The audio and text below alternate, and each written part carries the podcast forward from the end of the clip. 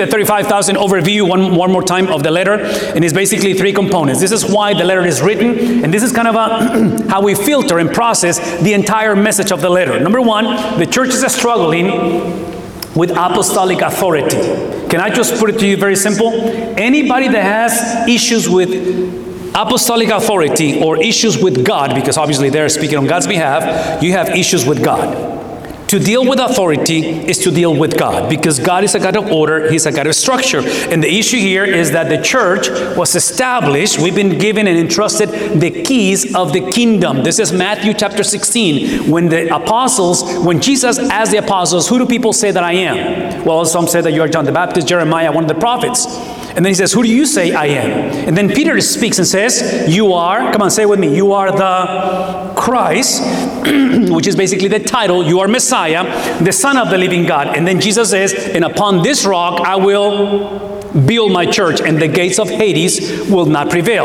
That statement is basically Jesus giving the keys of the kingdom, the gospel, to the church to steward that gospel. Well, that experience implies, that, that commissioning implies that the church operates with the authority of, this is what we call forensic authority, is the authority of somebody else given to the church. And tragically, the church in Corinth, the church today, we operate as if the authority is ours. Now, you have some authority. You do have some authority. But any authority that you have as a, as a father, as a grandparent, as an owner of a business, whatever you do with your time and your body and your sexuality is is an authority that needs to be under the submission of the ultimate authority, which is God. And apparently the church is trying to operate in autonomy, and that's not going to work very well for them. And obviously Paul is writing to them to correct that. That creates a domino effect. And the next thing that is happening, they're struggling with leadership within the church, because this is kind of a, a domino effect. This is, this is the result of the number two is a symptom. That's not the issue. The issue is not corrupt leadership. The issue is not uh, people who enter into office with good intentions and then somewhere in the process things got twisted and corrupted. No, the issue is, once again, the absence of apostolic authority, which apostolic authority is basically the scriptures. That's what it is. And in this case, you and I, we lead from the second chair. And then the last thing that Paul is going to do is going to um, explain or remind them of the consequences or the results of gospel proclamation. And that is obviously that you're going to find traction. You're going to find opposition. How do I know this? This is why. Verse eight. Open your Bibles. Look at how he begins verse eight. He's speaking of the opposition by proclaiming the gospel. When he proclaims the gospel, for we do not want you to be unaware. Potentially, you don't know what's taking place. Paul says, brothers and sisters, he's speaking to the church. And he, this is what I want you to be aware, or to be fully aware, is that we have gone through afflictions. And these afflictions occurred while we were in Asia. What type of afflictions, Paul? He responds to that question. The afflictions when we were burdened excessively. Now, some of you have heard these phrases, which I don't think they're biblical, but I, I think Paul is closing the case that God will not give you more than you can handle. Have you heard that before? Is that true? He's saying basically that we were burdened excessively beyond our ability to carry. How do I know this? Because look at what he says. It was beyond our strength, so that we got to the point that we, I don't know if it was suicidal. I don't know. He got to the place where, hey, we're basically done. Hope is lost. We are in a despair even of life. This is the place when Paul, I guess you can call it, he hit rock bottom. Now, the beauty of the gospel, and I'm, I'm just going to give you the, the end of the movie, okay? The beauty of the gospel is that two thousand years ago, there was a man that got exactly to the same place, and nobody came to his rescue. It's pretty obvious that if Paul is writing in past tense, and he's giving this narrative, it's because he survived. Does that make sense? So maybe you're coming from an experience where you hit rock bottom. Maybe you're in a place right now where you are finding yourself with despair and, and hopelessness. Maybe we're heading towards that. Regardless where we are, look, listen to me for a second. The God of the Bible not only is real, but the God of the Bible, who experienced exactly the same thing in the person of Christ, and no one came to his rescue, the implication is that he knows exactly what we go through when we face those situations, number one. And secondly, this is the beauty of the gospel, is that if, not if, but if you go, or when you go through this type of experiences, listen to me for a second, you will not be abandoned. You will not be left alone. Does that make sense? I don't know if that brings any comfort to anybody, because the promise was never that you were going to avoid or be protected or immune or or somehow, you know, uh, avoiding, the guarantee to avoid this type of experiences. The only promise based on Psalm twenty-three is that he is my shepherd and I shall not, come on, say it, I shall not want. Even when I go through the valley of the shadow and death, guess what? His rod, his presence, his company. And by the way, for the Christian, sometimes is the shepherd the one who takes us through the valley of the shadow. What's the point? The point, the win. The win always for the Christian is a person. The win is literally that at the end, what you get at the end, even though it's a place called heaven, but heaven is a person. What you get is Jesus. Does that make sense? What you get is the shepherd. And in this case, that's exactly because of the abandonment of Christ. Why, that's why we get access and we get to experience uh, or, or, to, or to witness the beauty of restoration. Verse nine. Indeed, again, affirming, he's confirming everything he said, we had the sentence of death. Now, he's using language. Um, Paul is at the place, he got to the place where not only he hit rock bottom, but he's at the place where everything around him, around him is lost. Hope is lost. Companionship is lost. I mean, everything literally just deployed. It's not working out. And the concept of having a sentence of death is the concept that since everything is gone, all that I have is God. So I guess if you were to get the point of the message, how can we get to the place where all that I have is God before I get to that place? How can I make this normative in my life where I can make decisions through the lenses of a worldview that I behave, I think, I process life, ups and downs, difficulties and successes through the understanding that all that I have ultimately is the person of God. That's all that I have. And I'm bringing this into the conversation because historically, this is historically what typically takes place when it comes to how we react, Christians and non-Christians, to difficulties, to hitting rock bottom, is two choices. Either you're going to run to him or you're going to run, come on, say it, from him. Those are the only two choices. And my, this is my suggestion, my, my understanding, what is going to determine whether you're running towards God or you're going to be running from God is going to be how you process. Now, listen, listen, I don't, I don't want to get back into this too much. But verse eight, if you want to put it this way, and the beginning of nine is nothing else but Paul reintroducing the biblical worldview lenses, the biblical worldview of evil and suffering. What you don't want to go, what you don't want to do is go through the experience of seeing the brokenness of the world or experience the brokenness of the world and then trying to find the lenses and say, okay, so what does the Bible say? What, what do I do? Where are the lenses? And then you try to put the lenses and you put the wrong lenses. And that's what typically causes for Christians to say, well, Christianity is not working out. This is why I don't go to church. This is why I grew up in church, but church just makes no relevance, has no relevance in my life. Because what, what the experience, what the scenario is exposing is basically your, see, lenses are unavoidable. Everybody sees life through lenses. And the question is simply, what type of lenses? Apparently, the church in Corinth, they were mixing the lenses. And I don't know by mixing, but um, if you wear glasses, and, and I don't know if I'm speaking to anybody, but did you ever get glasses where they have two different prescriptions?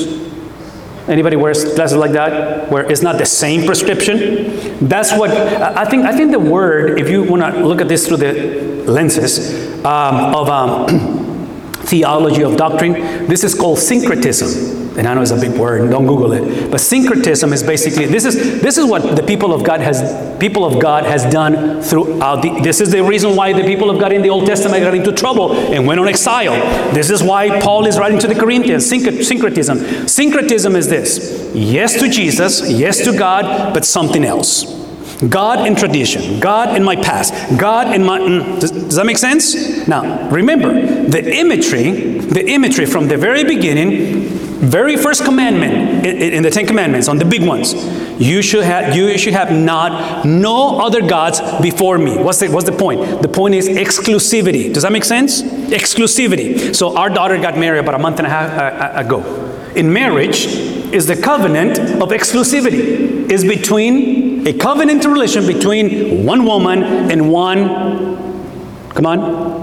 I know, I know that's not politically correct, but that's what the Bible says. One man and one woman. But it's the concept of exclusivity. Does that make sense? Because if you step outside of the boundaries, it's called either adultery or it's called fornication if you're not married. Tracking what I'm saying? It's exactly the same concept in the Bible. When it comes to God, God said, you are my people.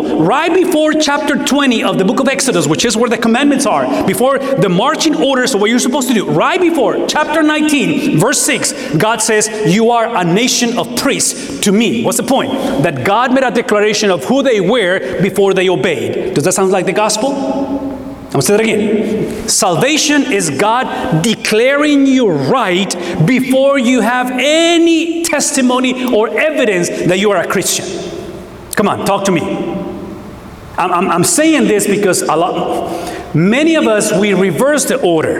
We take the gospel and make a law, meaning it's my testimony, my conduct, my behavior, my perspective that makes me a Christian. No, no, no. You're a Christian because of the testimony of Jesus. You're a Christian because what Jesus did, not because what you do or what I've done or what I'm trying to do. Now, what you do is important, and that's exactly why the instruction, see, the instruction of the Bible is for Christians who took the gospel and reversed the order. And they're trying to earn, especially in times of difficulties, in times where we are supposed to run to God, not run from God. So in this case, he is speaking to a generation who are struggling with this principle. Now, last week, once again, if you were here, maybe you were not, and uh, this is why I love for you to take notes or maybe visit the, the, the, the YouTube page, but I gave you the first reason of the purpose of that suffering. Now, look at me for a second. Since suffering in the Bible is normative. Do you know what normative means?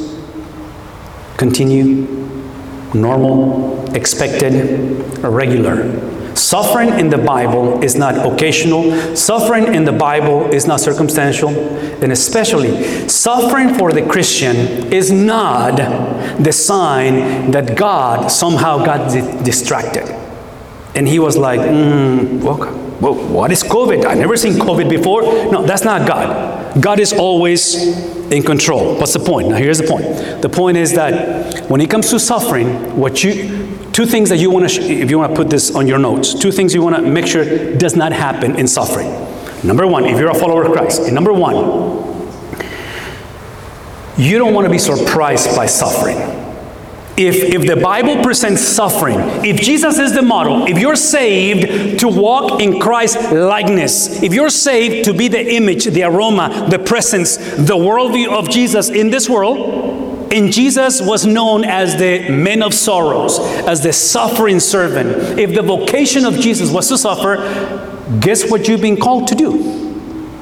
Therefore, you cannot be surprised by suffering. Because if, if suffering surprises you, potentially, that's what it's exposing, potentially you have embraced a, oh man, I don't want to say this word, but I'm going to say it, a mockery, a caricature of the gospel.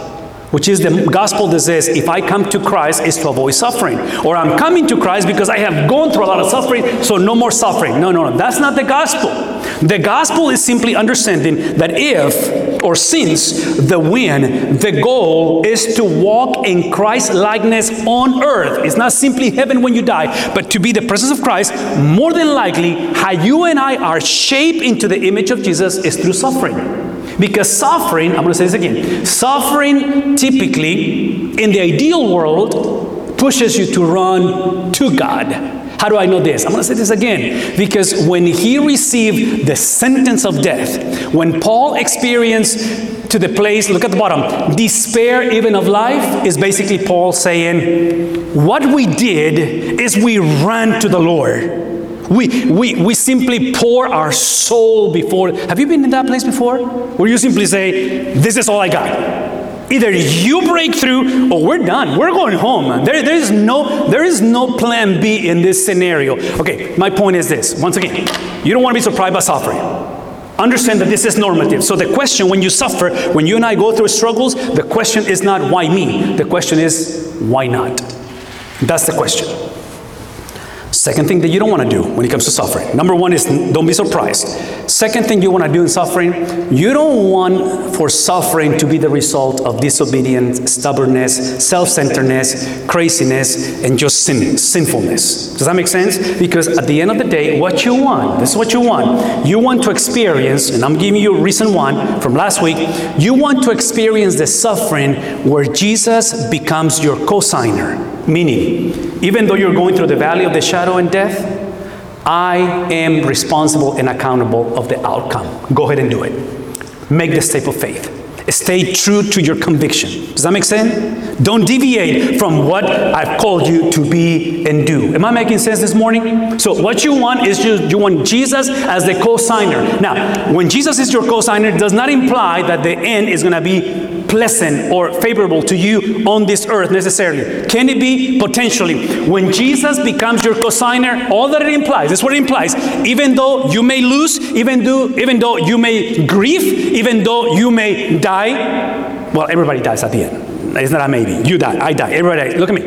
The, the experience and the lost, even though it's a loss, even though it's grief, even though it's terminal, even though fill in the blank, look at me, is gain in the kingdom of God. No? Yes? So John the Baptist, John the Baptist, Brother John, not the Presbyterian, he was the Baptist, he's incarcerated.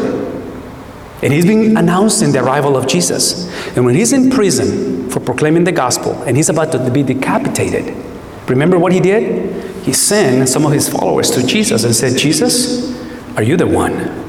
Are you really the one? And Jesus returns the message and says, oh, John, yes, I am, but you get to die in prison.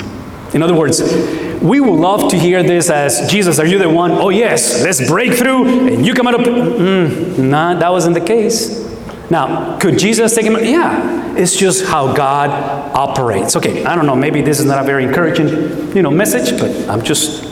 I'm just conveying. I'm in sales, he's in management, okay? So don't don't get upset with me. Number one, reason one, here we go. Why, what do you do when you suffer? What do you do, Paul, what do you do? Verse four, this from last week. On verse four, he says, hey, this is why. In the context of suffering, the context of despair and difficulties and just sentence of death, who, this is God, who comforts us in all of our afflictions. So once again, the promise was never that affliction was going to be to remove. The promise was he was going to, come on, say it. Comfort us. So here's my question. Do you know the God of comfort? Have you met the God who is trustworthy?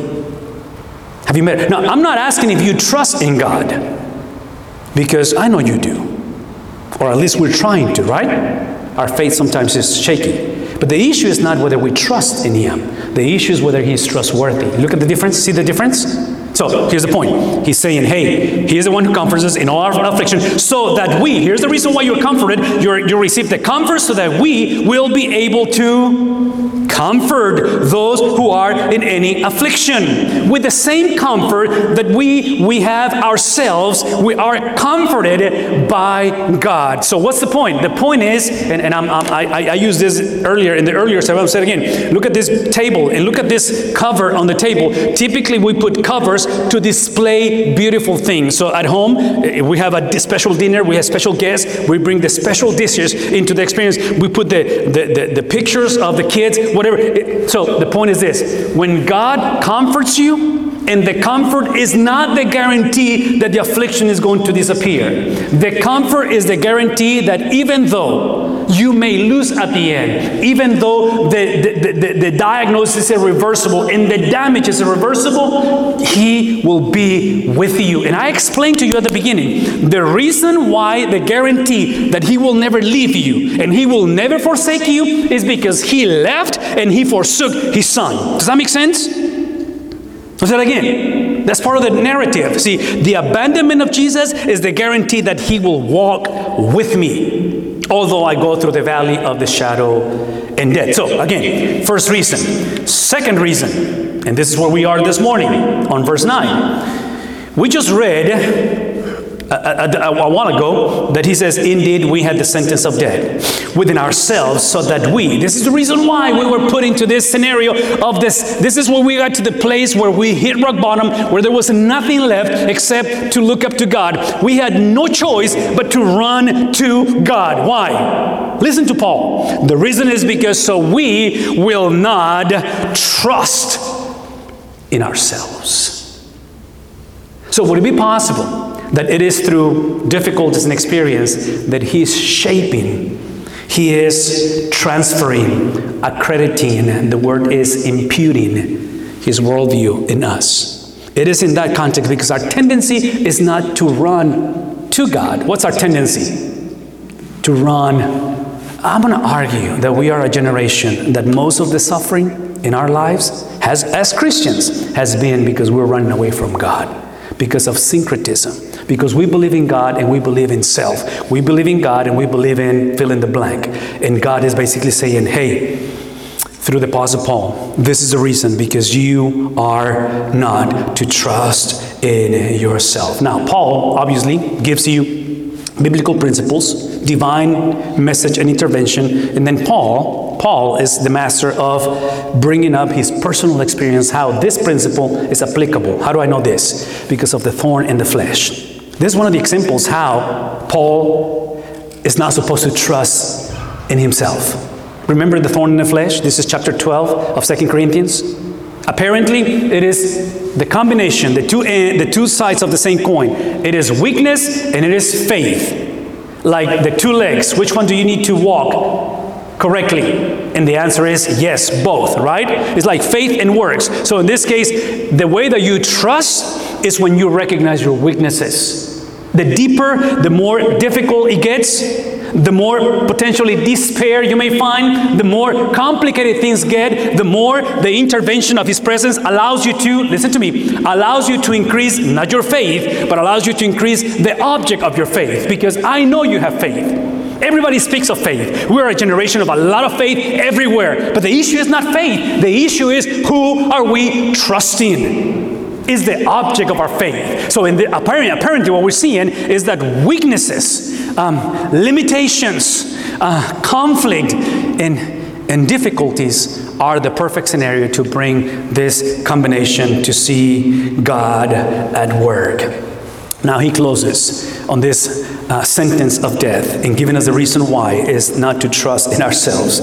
And then look at this conjunction, grammatically speaking, at the bottom of the, of the verse. But, but, here it comes, but in God. We don't trust in self, we trust, come on, say it. We, we trust in God. And who is this God? He is the one who defeated the number one enemy of man. He has, de- now look at me for a second. If, if God has defeated death, which He has. No? Yes? Come on. Come on. Here's the implication. That implies that everything, Jesus has dominion over everything. I gave you at the very beginning of the sermon the three reasons why He wrote the letter. And the first one was dominion under submission. The first Adam wanted to have dominion above dominion and wanted to be like God. God placed him in the garden with, with the wife and said, you, you, you name the animals, which is dominion. You, you subdue the earth. You rule over the earth. And, and man, you, I mean, you are over everything as a steward. What did he do? He said, that's not enough. I want to be like God. So the first Adam violated that principle. The second Adam which is Jesus. Paul says that he did not consider equality with God, being God himself, and he detached. He humbled himself. He was born out of a virgin. He was born in a manger. He walked literally as a car- carpenter, as an itinerant preacher, and he died for your sins. What's the point? All that I'm trying to tell you is exactly that the God of the Bible is the one who has control over everything, even the devil. So if I were to teach Old Testament right, right now to you, which I'm not going to do it because of time, through the through the timeline of the Old Testament, and every one of the world powers, beginning with Egypt, beginning with Canaan, which is where, you know, um, Uh, uh, Goliath comes into the story, and then you go into Syria and Assyria and Babylon and, and, and every one of those world powers until you get to the place of Jesus. Look at me. Every one of them who were enemies of the people of God and took him into exile, every one of them were servants of God. They were instruments on the purposes of God. And all that I'm trying to tell you, based on the fact that God has the ability to raise people from the dead, is that even death, your death and my death, is simply a A vehicle into the experience of celebrating the win, the goal. And that's why Paul says in Philippians chapter one, for me to live is Christ, and to die was death. So I don't want you to get, I don't want you to die. I don't want to die. But at the same time, while we are on earth, we get the perspective and the ability, supernatural intervention, to process the sadness, the grief, the despair of death, because it is It is despair. It's not supposed to, it's the result of sin, but we process death, physical death, through the lenses and through the experience of the ultimate. And in the ultimate, when Jesus comes back, look at me, you're not only coming back into life, you're not only experiencing fullness of life with Christ, but you are experiencing the, experiencing the restoration of everything that was lost. Every single thing will be restored. This is why Paul says he is the one who raises the dead. Let me let me invite you to pray with me and close with this. This is the one who rescues us. Remember what I said at the beginning? The reason why Paul is speaking in past tense of everything that happened and the abandonment and the despair and the sentence of death is because Jesus was abandoned. What's the point? Once again, rescue. Who wasn't rescued? Who called upon the name of the Lord and didn't get an answer? Who's the one who lived a perfect life and he was treated as a, as a cursed man? It was Jesus. This is why he rescued us. And, and, and the implications is that this rescuing is that Paul brings us the titles for God through the person of Christ. The implication is that he knows the Father of mercies. And the Father of mercies had no mercy over his son. His first son, his only begotten son, received no mercy. The, the, the God of all comfort did not comfort the second person of the Trinity. It is the one unto him who is able. So Paul is basically using another title when he says he rescued us from so great a danger of death. And listen to the language. He will rescue us. He on whom we have set our hope, and he will yet deliver us. And this is how he chooses to deliver. Folks, listen to me for a second. Not only he delivers and rescues, but he chooses how to do it. Are you tracking what I'm saying? I'm going to say that again. Look at me. He rescues. He saves. But he chooses how. See, this is why the church must preach the Bible. Because the preaching of the Bible is one of the main ways how he delivers people. I don't know if that makes sense. And I know it sounds like a self-service deal because I'm preaching. But I'm telling you guys, you got to place yourself always under the teaching of the Bible. Does that make sense?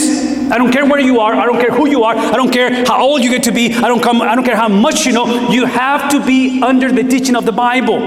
And this is why when, when he basically says, if you also join in helping us, this is how he delivered him. You join, you church, you are so dysfunctional, speaking to the Corinthians, you are so broken, you are so difficult, but God, who is in control of, of everything, even of your dysfunctionality, he says, you, plural you, also join in helping us through your prayers so that thanks may be given by many persons. In, in other words, your prayers was the instrument that God used used to rescue us. So ultimately, the character, the prayer, the person, the beauty of Jesus in my suffering was displayed. In my loss, Jesus is a win. Does that make sense? When everybody left me, Jesus was with me. That's what he's explaining. He says, it was through your prayers. It was, it was given by many persons in our behalf for the favor granted to us through the prayers of many. So how does God deliver? This is the deliverance of God.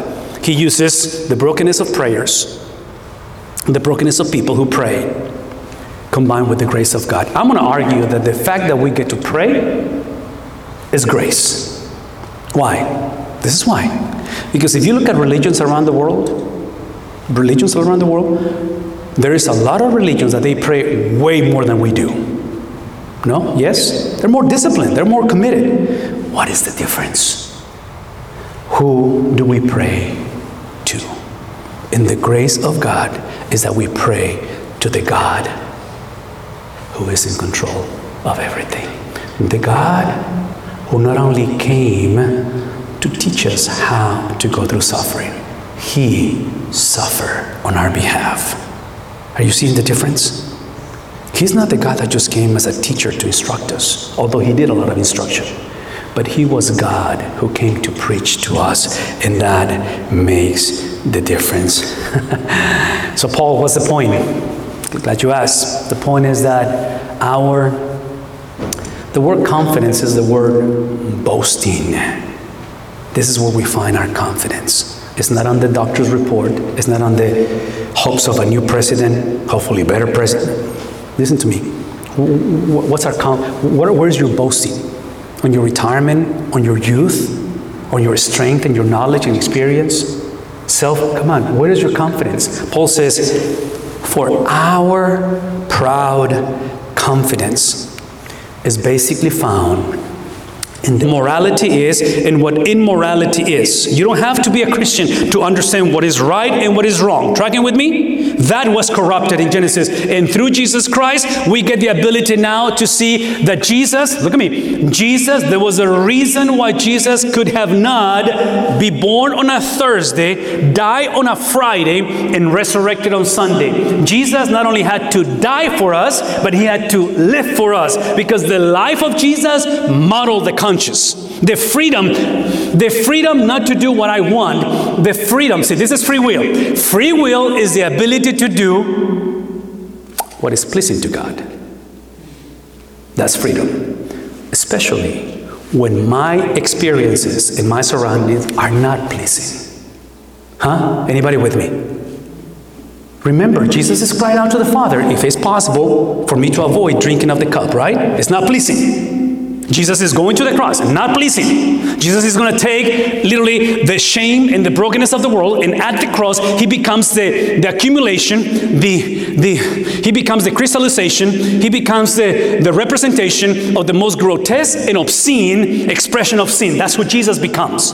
It's not that who he that's not who he is. He becomes, he assumes our shame and our brokenness. And in that context, Jesus has the freedom, look at me, the freedom to choose the Father. To, to, to, he chooses to trust the trustworthiness of the Father, that his death is simply the way that he literally takes trust, faith, into faithfulness. And he remains faithful to the end, to the place that even though he takes his last breath and says, it, it is finished, and he's placed on a graveside on the third day based on the trust that he placed in the Father, not on himself, in the Father. That perfect life of obedience guarantees that on Sunday, even though you die, even though you lose, even though, and you can name over and over on the shame and the brokenness and, and the pain that he experienced, on Sunday there is the newness of life because of the ability to choose God in the context that is not permissible, allowable, or convenient. I think that's how Jesus formed that in our lives. And then conscience cannot be violated, and then eventually, eventually conscience is exactly how you and I will be judged. Look at me. The beauty of the gospel, folks. Here's the beauty of the gospel. The beauty of the gospel is that what Jesus did by resurrecting from among the dead, and maybe this is the first time you're going to hear this in your life, and if it is, or maybe it sounds a little weird, here's my invitation. I know the Cowboys play today, and hopefully win, but before the game, or maybe after the game, if you're celebrating, or not, I don't know what you're going to do after the game. Whatever the case may be, just, just go into the Word of God and find out what I'm about to tell you. What Jesus transferred accredited, gave us, imputed, placed on us was precisely his conscience.